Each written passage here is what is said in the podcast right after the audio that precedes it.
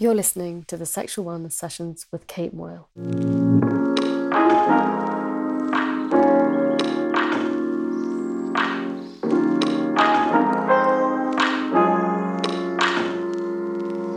This conversation was brought to you by Beducated Online Courses, the Netflix of sexual education with tastefully presented, easy to follow instructions and content, and expert backed methods to help you to level up your love life.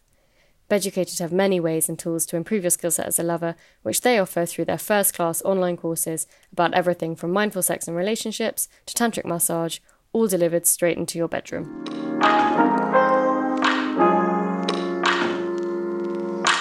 In today's conversation, I'm talking to Ben Bidwell, mindset coach, writer, public speaker, and prominent voice in the men's mental health space, encouraging men to connect with their authentic masculinity. As a part of opening up this conversation, Ben has been very honest about his personal challenges with sex, and particularly with orgasm. And famously, he took this conversation to the This Morning couch. Ben, thank you so much for your time this morning. No, not at all. My pleasure, honestly. I, I love these conversations and they matter to me, so I'm grateful to be here. Thank you. One of the things that I find one of the biggest kind of themes of my work is that we don't see people having honest, open conversations about sex publicly.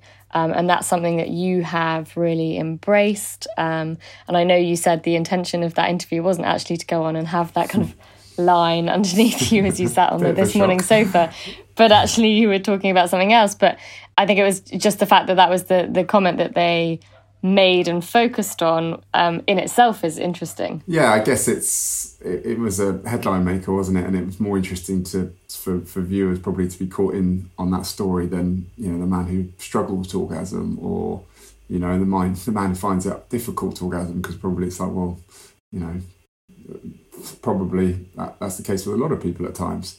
So I think it was just a headline, wasn't it, to grab people's attention, and and I'm sure it did that. But uh, yeah, I learned a thing or two about the media on that day. That's for sure. mm. And what you um, said to me is that actually, off the back of that, you had a lot of people kind of getting in touch and saying that um, it kind of resonated with them and that they had never heard anyone kind of to talk about their struggles before. So so even just in opening up that conversation it did help people almost immediately. Yeah it did i'm sure. Um, it is a taboo subject isn't it? But i don't really see why it should be only because i guess it's kind of in theory got an over 18 stamp on it because it's about sex but it's this is like at the core of human behavior. This is essential this is how we all arrived here um, so, and at the same time, I'm also very clear that I haven't done anything wrong, and I didn't ask to find this, myself to be in the position that I am. So I'm kind of like, well, what, what is there to hide? Why, why, what, what, what, what conversation is there to avoid? Um, at the same time, the, the difficult part for me was what they've just plastered on the TV is not true. So now I have to go on and talk about what do I mm. do? I call them out and say this is incorrect, or do I talk in an inauthentic way about what isn't wasn't what isn't true is the, like their sensationalized headline. So it was a bit awkward in that respect, and also I was conscious that my dad knew nothing about it. My dad's sitting at home watching, knowing I'm about to go live on TV, and the headline that he's greeted with that I had no idea and couldn't prep him for suddenly arrives on the screen. Um, but yeah, to, to, answer your question as well, uh, I think it's uh, there's a lot of well, we know that that this is a more common thing for women, um, mm. not not rightly but it's kind of more accepted. You know, from a male perspective, it's like, well, you know, the, the way sex functions is the man ejaculates and then it ends. Um, stereotypically, I'm not, again, I'm not saying that's right, but kind of in our in, in our natural thought process, that's how we think it happens. But there's a lot of women that say, I've just I don't have orgasm through sex. It doesn't happen for me. But as I say, it seems to be more accepted. But for a man to say it seems unusual. But it happens again. You know, it's it's um it happens. And a lot of people reached out to me and said thank you for, for sharing that because it's not really discussed. I'm sure and you know the, the kind of common um, discussion or the more usual discussion we talk about is the orgasm gap and you know that it's much more um, understood i suppose in general terms that um, women might struggle to orgasm with men more and i completely agree with you. It's not the way it should mm. be. Um, but i think what it what one of the biggest problems is is we are taught a really linear model of sex but also that that's the only type of sex that we should be having. And i think one of the things that i really try to change with people is to create this kind of more circular and play fun you know focused model of sex. But also um, you know what you're struggling with which is more commonly called delayed or absent ejaculation doesn't mean that you don't orgasm. Totally and i agree with with everything you just said and i feel conscious actually because i'm, I'm talking about my experience which is you know I'm, I'm straight so it's with a woman but of course that's you know not doesn't have to be the norm.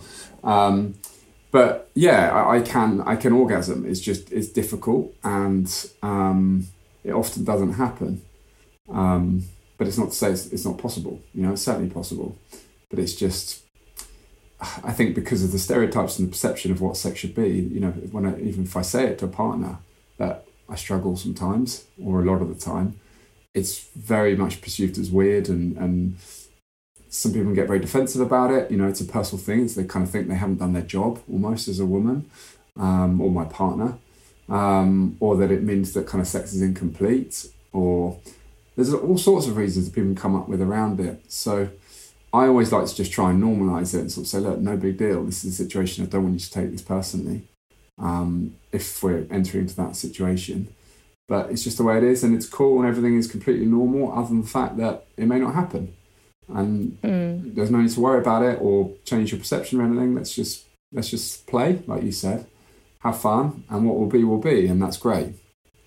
Um, and it's not to say that you're not enjoying sexual experiences, right? So, no, definitely not. Although I think, I think for me, where it does become a challenge, um, particularly if I find myself in long, in long term relationships where, um, and this is why I've done a lot of the work I have, if I'm totally honest, because I used to find, and this is a difficult conversation to have, being perfectly honest, but I used to find that sex was more fun in the early stages when there was more lust and more kind of excitement and more um, new experiences, if you like. And as it got became more of a norm without an orgasm, it felt quite empty to me. Being totally honest, now I know I've really tried to change my perception around that, but it just felt like a process. You know, I remember awful but famous line that I, I I'll never forget. When I was in a relationship at 2021, I said that you know, sex for me was like going for a run at times. You know, it was a lot of energy. It took a lot of energy, and it was quite hard work. And mm. you know, if without the orgasm, it kind of while it was an experience and, and something to be pleasure to be intimate with my partner, you know, at times the, the the motivation was not as strong because there wasn't the end goal, if you like. And we understand that that that is you know an experience that lots of people have if they're struggling with sex or struggling with not just the functionality of sex, but the psychology of sex, or they're um, highly anxious or they're experiencing sexual pain, because we learn to relate to sex as a different concept. We learn to relate to it as to almost have it defined in our heads as something different. And so our relationship with it in its entirety changes.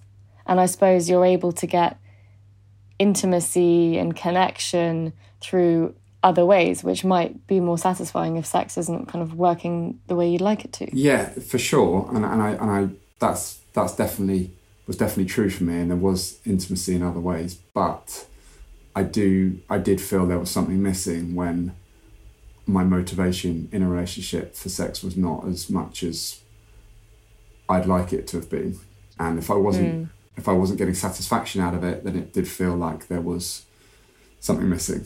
You know, it, it was, yeah, I definitely did experience that. So I, I, hence why, if I'm honest, if I was more okay with about it, I probably wouldn't have gone on the personal development journey that I went on. Um, but my, my whole experience, because I was very shut off in my 20s as a guy, which I think is all tied in, if I'm honest, to this whole situation. But um, I wouldn't have gone on the journey that I went in developing myself and learning how my mind works if it wasn't for the fact that I was trying to overcome, trying to change my sexual experiences because they didn't feel complete in the relationships that I had as as I was in the form that I was existing. Mm. And you said that this is something that you've always struggled with, something that's always kind of been a problem for you. Um, and sometimes um, I guess one of the things I want to kind of highlight for people is sometimes different terminology is used. So sometimes people might say dry orgasm, or it might be difficult orgasm at all, or diff- you might have an orgasm but not ejaculate. And there's also a term which is retrograde um, ejaculation, which which is where semen actually goes back into the bladder, which is something different. Um, so I think it's what I want to also just highlight is if people are listening and struggling with conditions like this, there are different variations of what might be going on. Yeah, and I've learned a little bit about that, and um, and that's part of my kind of hope for the future is that we don't I don't have to pin all my hopes on my sort of sexual satisfaction being around ejaculation. You know, in fact, far from it. I'm learning that. Uh, you know, a healthy orgasm. Well, I imagine this is probably open for discussion. I'd love to, I don't know, maybe the conversation would go down this route, but you know, my goal in the future is to learn more about how I can function and the other types of orgasm I can have, and to be able to learn to orgasm without ejaculation seems like it's kind of almost the holy grail. Um, mm. So, again, you know, in, in, investigating this and, and sort of looking to move on from it rather than being sort of defined by it, I'm learning. I think I'm learning a lot of interesting experiences, and I think I'll have better sexual experiences for my investigations in the future at some point. Mm. And I suppose it's about, you know, you, I suppose the difference is you feeling in control of what's going on or feeling like you're being controlled by what's going on. So, how it defines you or not, and your relationship with this part of your sex life. And I guess that's the thing that you're saying that you've changed or kind of changed across how long you've been experiencing this for. Yeah, I, I, I would say I'm, tr- I'm still trying to change. If I'm honest, like my my, I definitely tried. I've definitely have changed the relationship to it in some form, and I do see it much more as an experience rather than a goal to orgasm. Um, I want to see it and experience it as an intimate connection that an orgasm is part of, um, but not the be all and end all. That's for sure. Um, but yeah, I'm, I'm, learning that there's a whole lot more to, to sex than we originally kind of understand. It's not, as you said, penis and vagina. If, if you're in a straight relationship, that leads to the male orgasm, and then partners rolling over and saying goodnight or whatever. It's there's a whole lot more to it that I can't remember where it was actually somewhere, and you probably know much better. Some I read somewhere in my investigations that we operate at something like 17% or 19%, I don't know where that figure comes from, but 17, 19% of our sexual capacity you know, and there's this untapped resources, untapped worlds that we just never look at or understand or or investigate. And for example, breath work is something that I've, I've one of the things I've started to look at doing, and um, you know, your breath can make a huge difference. I'm learning. Mm. So, but we're not we're not taught that, and no one would have any idea unless they investigate it and dig beneath the surface. So, I'm learning that yeah, there is a lot more to sex than than than than penis, vagina, orgasm, sleep, you know, which is what I thought it was at 18, I think. Well, I think that's what everyone thinks it is at 18. And I think, you know, like the, I suppose one of the um, things that I have found most interesting when I've been talking to you is how you're having to, through no fault of your own, completely challenge your belief system about sex and all of the beliefs that have been kind of internalized or ingrained, whether consciously or unconsciously. And, you know, we learn about sex not just from what's said, but also what's unsaid. So, as you said, I had this version of sex in my mind when I was 18, 20, 21. What I was experiencing didn't fit with that version. And so, that in itself is a huge challenge on top of the challenge of what you're already experiencing. Yeah, it is. But it's, do you know what? It gave me a lot of hope. For me, it was, it was kind of knowing there's more meant that there's mm. opportunity to grow, and mm. that was that was great, and that still is great, and I'm still excited about that. Um, I don't know that you know again probably like personal development. I'm not sure the journey will ever end where you you know you kind of complete sex and you know everything, and it's I guess it never can because each experience with a different partner or with with the same partner can be different in some capacity. So. Um, that for me is, is a is a big thing of hope and there can always be more. Not not in, a, in an mm. unhealthy sort of constant chase, but it's a constant adventure, um, which is is a healthy thing for me. You know, there's always more learning. There's always new experiences. It doesn't have to be the simple kind of platonic experience that I saw it as originally. Yeah, the way that a sex education kind of happens across our lifetimes, we go through different stages. Our sexuality can be fluid. We might decide that we really like something one week and feel differently about it the next. It completely depends on our headspace, our context, what's going on, our health. I really like what you said there because, in a way, you're much more perhaps open minded to seeing where things go or noticing that something might feel good one week and kind of following that and then that it might change and that that's actually you know one of the things that I think would be really helpful for almost everybody to have as a perspective in their sex lives. Yeah, I, de- I definitely think it's it's healthy, and I've done around my work around purpose, learning your purpose. You know, hope is a big part of that, and and hope comes from the ability to know that there can be more, there can be change, rather you know when we feel stuck it's kind of like i'm just in this rut and this is the same it's going to be the same thing on repeat and it's not inspiring me and it's not inspiring me tomorrow and it's not inspiring me next week or next month or next year and with that we kind of lose energy around the whole situation. So um, hope is a huge hugely powerful thing and i think you know i would love for sex education to be opened up way more than it is. I don't know when what age or how but just the resources and i know i've, I've been approached by more websites and, and more platforms now that are looking to show people that there is more available. You know, sex is not, to say it again, what we originally just thought in a very simple form in penetration and orgasm. Um, and that, that yeah, that's a that's a powerful thing to know. Um, I, I, I, you know, I, don't know your, your your view on it, but I'm excited to, to look at things like tantra and to learn about energy flows in my body and how I can do that, how you can orgasm without ejaculation as a man and how that can allow you to continue and how you can experience more body orgasms, not just in the penis or around that, the genitalia. genitalia. So, like all of that gives me, because I'm like, I'm not operating in that level at the moment. So, if that's possible, then, you know, there's the capability of me to, to change my current situation. Mm. Um, it's not easy, I know that, but it's possible and that's that's that's an energizing thing in itself. And it's about being creative and you know i i think that there are some wonderful teachings that come out of that world. There are plenty of examples of people who can breathe into their bodies and connect with their bodies enough that they can reach orgasm you know with no touch at all. Mm. and why why is that any less pleasurable or less satisfying than a different type of sex? And i know i have worked with people for example who have injuries or conditions where they're not able to, or have had operations where they're not able to sexually function in the way that they used to, but we creatively help them to find solutions where they can experience pleasure. Now, that might be through psychological um, stimulation, through physical stimulation, through different types of touch, through finding sensitive spots in their bodies which give them pleasure, through eye contact, through breathing. Really, you know, it's it's about finding the there is no magic formula for sex. It's about finding the formula that works for you. Mm. And it's only going to fulfill your experiences more if you're able to lean on different aspects of different teachings and different approaches. Mm.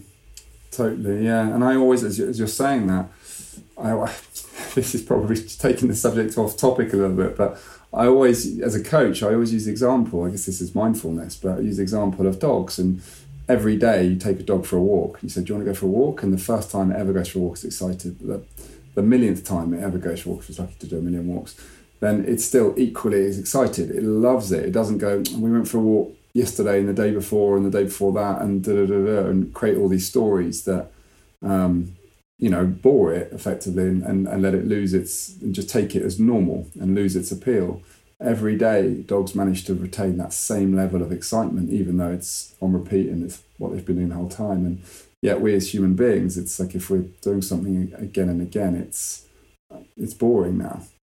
And that's all caught up in our mind.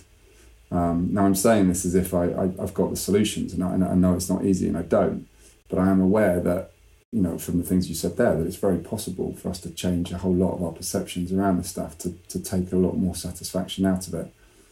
Does that make sense to you? Have I gone way off topic here? no, it really does. And, you know, it's it's something that I speak to people about to do with their sex lives just in general. So any kind of sex lives, you know, routine is a passion killer. It doesn't encourage desire. It doesn't motivate us. We know what's coming. Mm. You know, and I think that I often talk to people about um, every time they have sex, just changing one thing.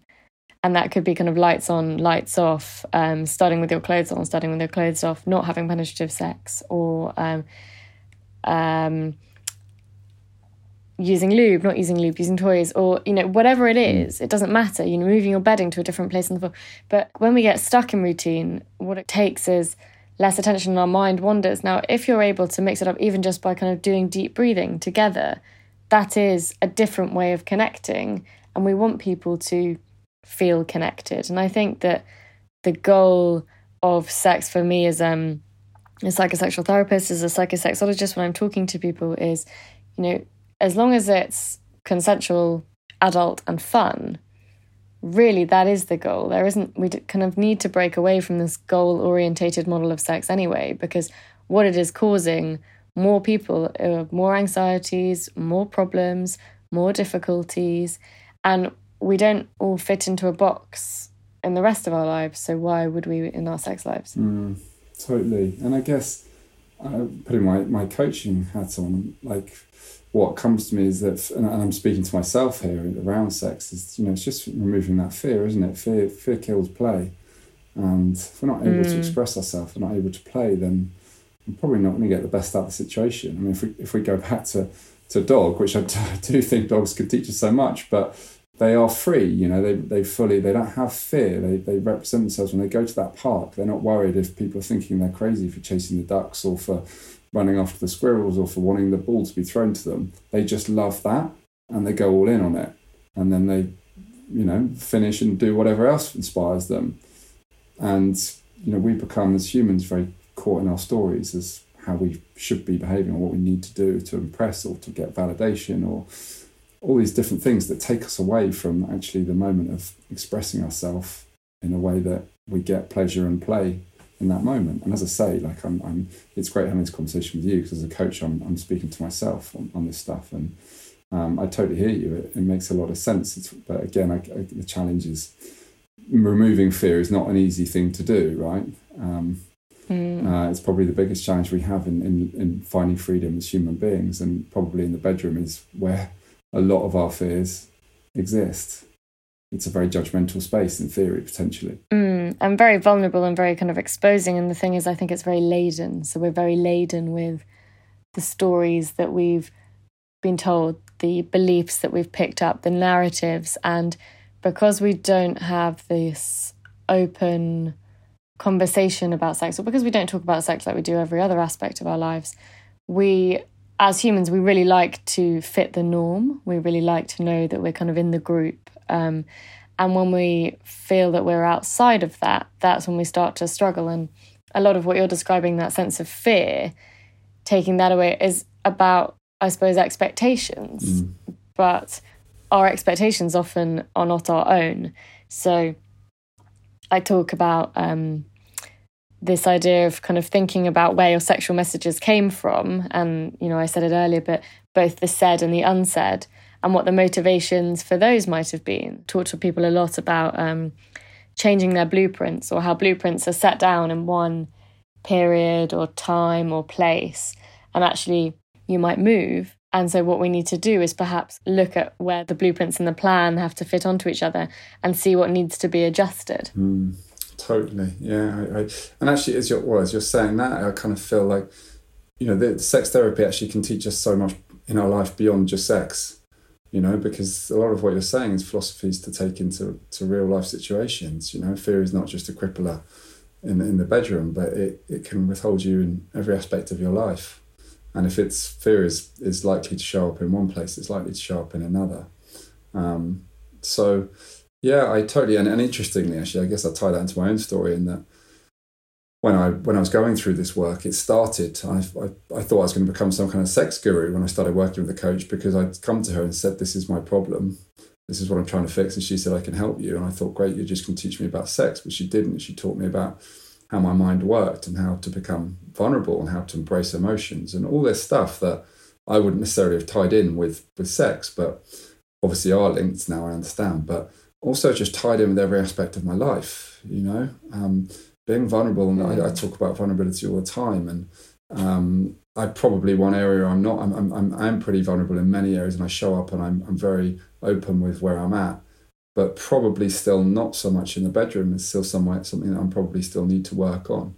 Um, so it's interesting. It's, it's really interesting, but I, I see a lot of similarity in what, what you're saying and in terms of letting go and um, letting go of the narratives and, and, the, and the fearful stories that make you conform or, you know, play out scenarios that aren't necessarily in tune with yourself. Um, that they can withhold you not only in the bedroom but in life. I completely agree. And I think, you know, as a psychosexual therapist, you know, a lot of the time we talk about sex in the therapy room, but a lot of the time the conversation isn't about sex. And I think that it's so often a difficulty with sex might be the symptom. And bear in mind, obviously, I'm not a medical doctor, so a lot of the people I'm working with, there might be no medical reason or any organic reason for why they're struggling with what they're struggling with. And it could be a sense of not feeling good enough, or a lack of self esteem, or a fear of intimacy, or a fear of vulnerability, or um, a understanding a model of relationships. And a lot of the time, what we are talking about is how they relate to sex as a concept, but actually kind of what's behind that, what it's representative of. And I think the flip side of that is, you know, what meaning does sex play in your life? It's not necessarily just, you know, I'm struggling with sex. It's what does the fact that I'm struggling with sex mean about me as a person or change about how I feel that other people will see me? And that kind of then gets reflected back. Definitely. And and that was exactly what I discovered and, and I learned, you know, in that my challenges in life were showing up with uh, a struggle to orgasm, but that was just the end result. It was that was just what I could physically see or experience. But what was going on underneath was someone who had completely blocked out their emotions, who uh, was was lacking self love and connection and alignment to my truth. Um, and this cocktail of all sorts of things because there's the spin-offs from that I mean, meant I'm desperately trying to people please and to conform and to be something that I wasn't. Um, all sorts of knock-ons that that mean I guess when I got to the to the bedroom, uh, I didn't feel. You know, you can't choose if you're going to block out your emotions. You can't choose when you when to switch them on and off, and you can't choose just to feel the good ones. You're mm. going to feel or or you're not, and and I learned in life not to feel. Uh, so in the bedroom, I also wasn't really feeling. I'd never really experienced connection. I'd never been vulnerable. I'd never been willing to let people really see my heart. I would just conform and put up my armor, and um, that blocked connection. And now I, I, connection is just a key key ingredient for me to have any kind of healthy sex. Um, I really believe. Um, but I didn't have any connections, so sex was just a process. It was it was penis and vagina and, and hope for orgasm. Um, there was not much more to it than that. Um, and there's all these, you know, the, the people pleasing, the, the unwillingness to be vulnerable, to express myself. You know, I'd, I'd look mm. to put on a, a, masculine performance, you know, so that I was mm. probably more concerned with the reviews I'd get from from the text messages after or any kind of sharing in the university, you know, um, setup, I guess, than I was actually about having a good, a good time myself and experiencing something that, that gave me a sense of you know satisfaction or fulfillment in that moment with someone who mattered to me.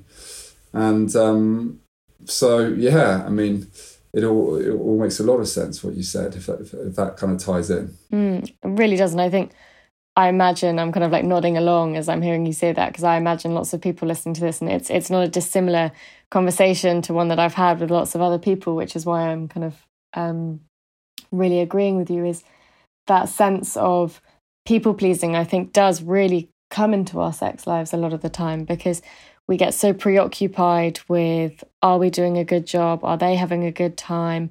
What's going on for them? What do they think about me?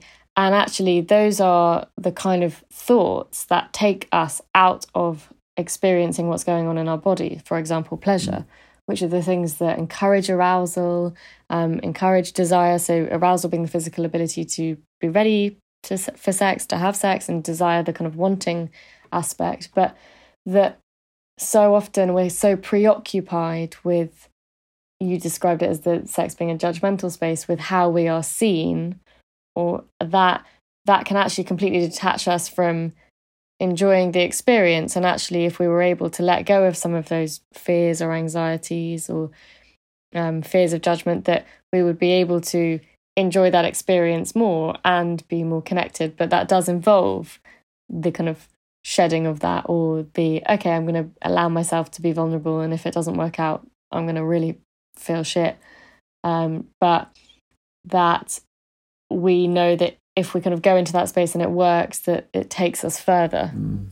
All, all, sorts of things are going through my head as you're saying all that, and it's it's um Totally. I mean, that, that, I, I know when I'm in my head, when I'm thinking, when I'm trying to work it all out, then I'm never going to get as much out of the situation. You know, you know when I know when I'm in flow and I'm I'm feel totally kind of alive to a situation and suddenly time has gone and it's two hours later and I had no idea. Yeah, that's when I wasn't thinking, trying to work everything out and asking all the questions. I was just there. I was just present in that moment. And I don't know, I think we operate in a world that is constantly trying to take us away from the present. It's always, you know, we're filming everything rather than actually being there. There's always more distractions. There's always more things to look at or see and do. You know, we I, I, I went on a date a while ago and and um, in lockdown, and we just walked.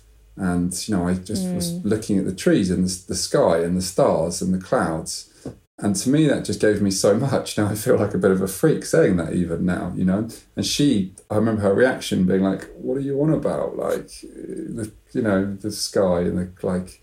And it's that kind of for me. Like when I think of that, I'm just like, well, these are things that that matter. Like being present in that moment, just looking and taking things in and appreciating things for what they are, um, rather than I don't know the constant chase for desirables in this sort of going off on one now, but in this capitalist world that we live in, that's always showing us more and more shiny stuff and achieving and being judged on on the results. And rather than just being, you know, it's a cliche now, but you know, always being human doings rather than human beings, actually being in that moment of sex and being willing to be judged for being different to the previous partners they had, um, because you it's different for you. You have a different experience, or you like different things, or whatever, and all these things matter. And um, mm. I, I, yeah, for me, I think the world tried to take me away from all that stuff, and I conformed very happily, and it, and that didn't help my my situation in the bedroom. Put it that way. Mm. And you know, I think it's not a surprise that one of the kind of big themes in psychosexual therapy or psychosexual counseling. I mean, lots of counseling and therapy in general, but is mindfulness exercises. And um, Lori Brotto is a wonderful, wonderful researcher, um, has done a lot of research on this and reducing sexual pain and increasing sexual functioning and helping people to connect in their sex lives. And what um, the mindfulness exercises do is they just kind of like ground you in what is happening right now. And it's just, okay, give myself permission, non judgmentally being one of the key factors of it, to give all of my attention to this moment, what is going on now. And the world we live in is kind of primes us to be constantly distracted and kind of sharing our attention all over the place. And, you know, we're constantly being notified or hooked into something else or you know we've lost this you know particularly the you know pandemic situation that we've found ourselves in. But we we lost that kind of nine to five model. Everything kind of merged into one another, and we we don't have the kind of break away, like shut the door on one bit and go into the next bit anymore. And you know the the ability to connect with people all around the world is amazing, but we do lose that connection with people in front of us and mindfulness, I think some of those techniques really help us just to pay attention to what is happening here and now. And we only have enough attention available at any one time. So when we are really distracted in sex, you know, distraction being a real passion killer, and that distraction could be, you know, pain, could be thinking, could be a noise, could be an interruption, whatever it is that distracts us and takes our attention away that then stops us feeling the feelings, as strange as that sounds, um, or feeling our physical sensations so much. So it takes our attention away, and that then the physical sensations drop into the background. So, of course, we're going to stop enjoying ourselves as much because our brain cannot do everything all at one time. Um, and so, actually giving ourselves a chance to let go of everything else and just kind of focus on enjoying sex and experiencing pleasure for that window of time, which, you know, isn't hugely long for lots of people, is a really positive thing, but it's a practice that we're not very good at in the rest of our lives. Mm, totally. And I've done some, some mindfulness training, but I'd love to do more specific mindfulness training around around sex and appreciation in that space. But I, I remember, as you're saying that, one one exercise that I did that probably quite a few anyway anyone else who's investigated mindfulness probably would have done which is the raisin in your hand. Mm, and yeah. you know you, you play with the raisin you look at the raisin you touch it you feel it you look at all the different shades and the colors and you really get to know that raisin in every little respect. And you hold it near your mouth you can feel yourself um, salivating. By the time you actually put it in your mouth and then take a bite into it it's like this huge sensation that suddenly that raisin is is way more powerful in taste than if you just shoved it in and swallowed it you know you can barely even notice it and actually food in mm. general is a great example you know if i'm eating my, my my dinner or my lunch or whatever it is whilst on my phone with the TV on and chatting to my friend and everything else going on and newspaper in front of me or whatever else, and I've got all these distractions everywhere else. You can eat your food without even really noticing what it is you've eaten,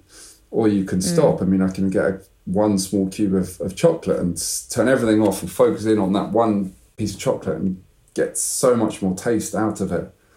And in the same way we can do the same thing with sex right? And you know is there is there a kind of a pace that we should go? Should we should we be stopping? Should we be because it can, can almost be creepy right? You know for especially in a new experience if we want to take in every aspect of the experience we want to you know appreciate the parts of their body and we want to be present in that moment and feel and experience and be mindful of what where we're at can that you know, it can almost be creepy. And I, have I've often been in the case, and I've noticed it where you've, we've been in the throes of passion, and it's been ripped clothes off and straight to it.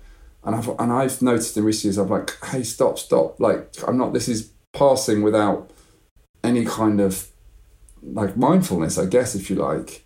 And I've noticed much more that I want to get appreciate every every aspect of where we're at. And I guess maybe it's the answer in that there can be time and place for both you know? Mm. Yeah, that's exactly what I was going to say. And I think, you know, mindfulness when it comes to sex isn't necessarily um, it kind of being really long and slow and sensual. It's just being like, I'm going to give this my full attention and give myself permission to do it and to enjoy it. Now, that could be a quickie, it could be, you know, a lazy Sunday morning, it could be with a new partner, it could be with a long term partner, it could be um, when you're kind of trying to rebuild your sex life after something like kind of pregnancy and childbirth or having had an injury or anxiety or having taken a medication which has interfered with your sex life it really is helpful i think across the board for everyone and the the kind of important thing is it's just saying it's okay for us just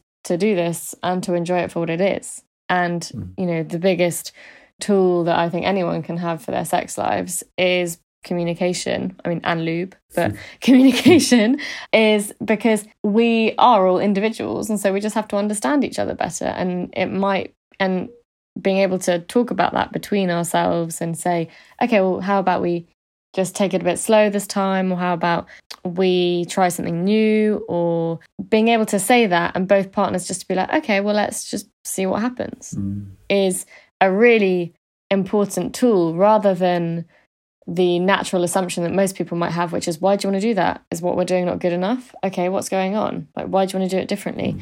Because we don't, we're not taught to have that relaxed openness about sex. And so, quite often, what comes up is when we suggest something new, or we try and talk about a different way of doing things, or we want to be a bit more explorative, or we want to change things, is it's met with, but why?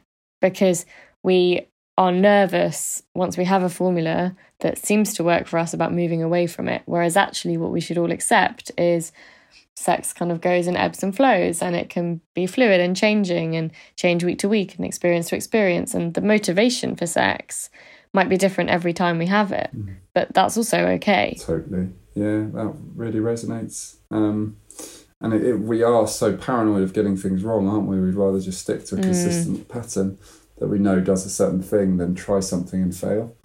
And you know, it's that's I know it's a cliche again, but it's how we grow and how we learn. And um, again, I'm speaking to myself here. Something this has been, you know, a therapy session for me without a doubt. Um, but um, yeah, that, that again is is a vulnerable act, right? To to be willing to try something that might not be well received.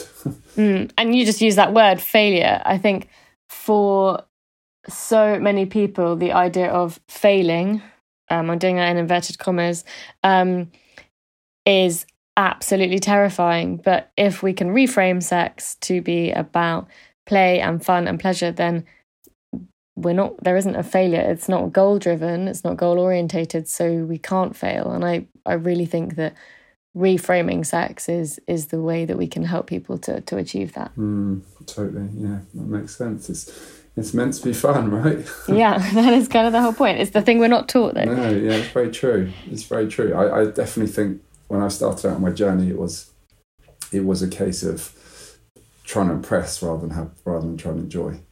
And which is probably mm. the story of my life at that age, if I'm honest.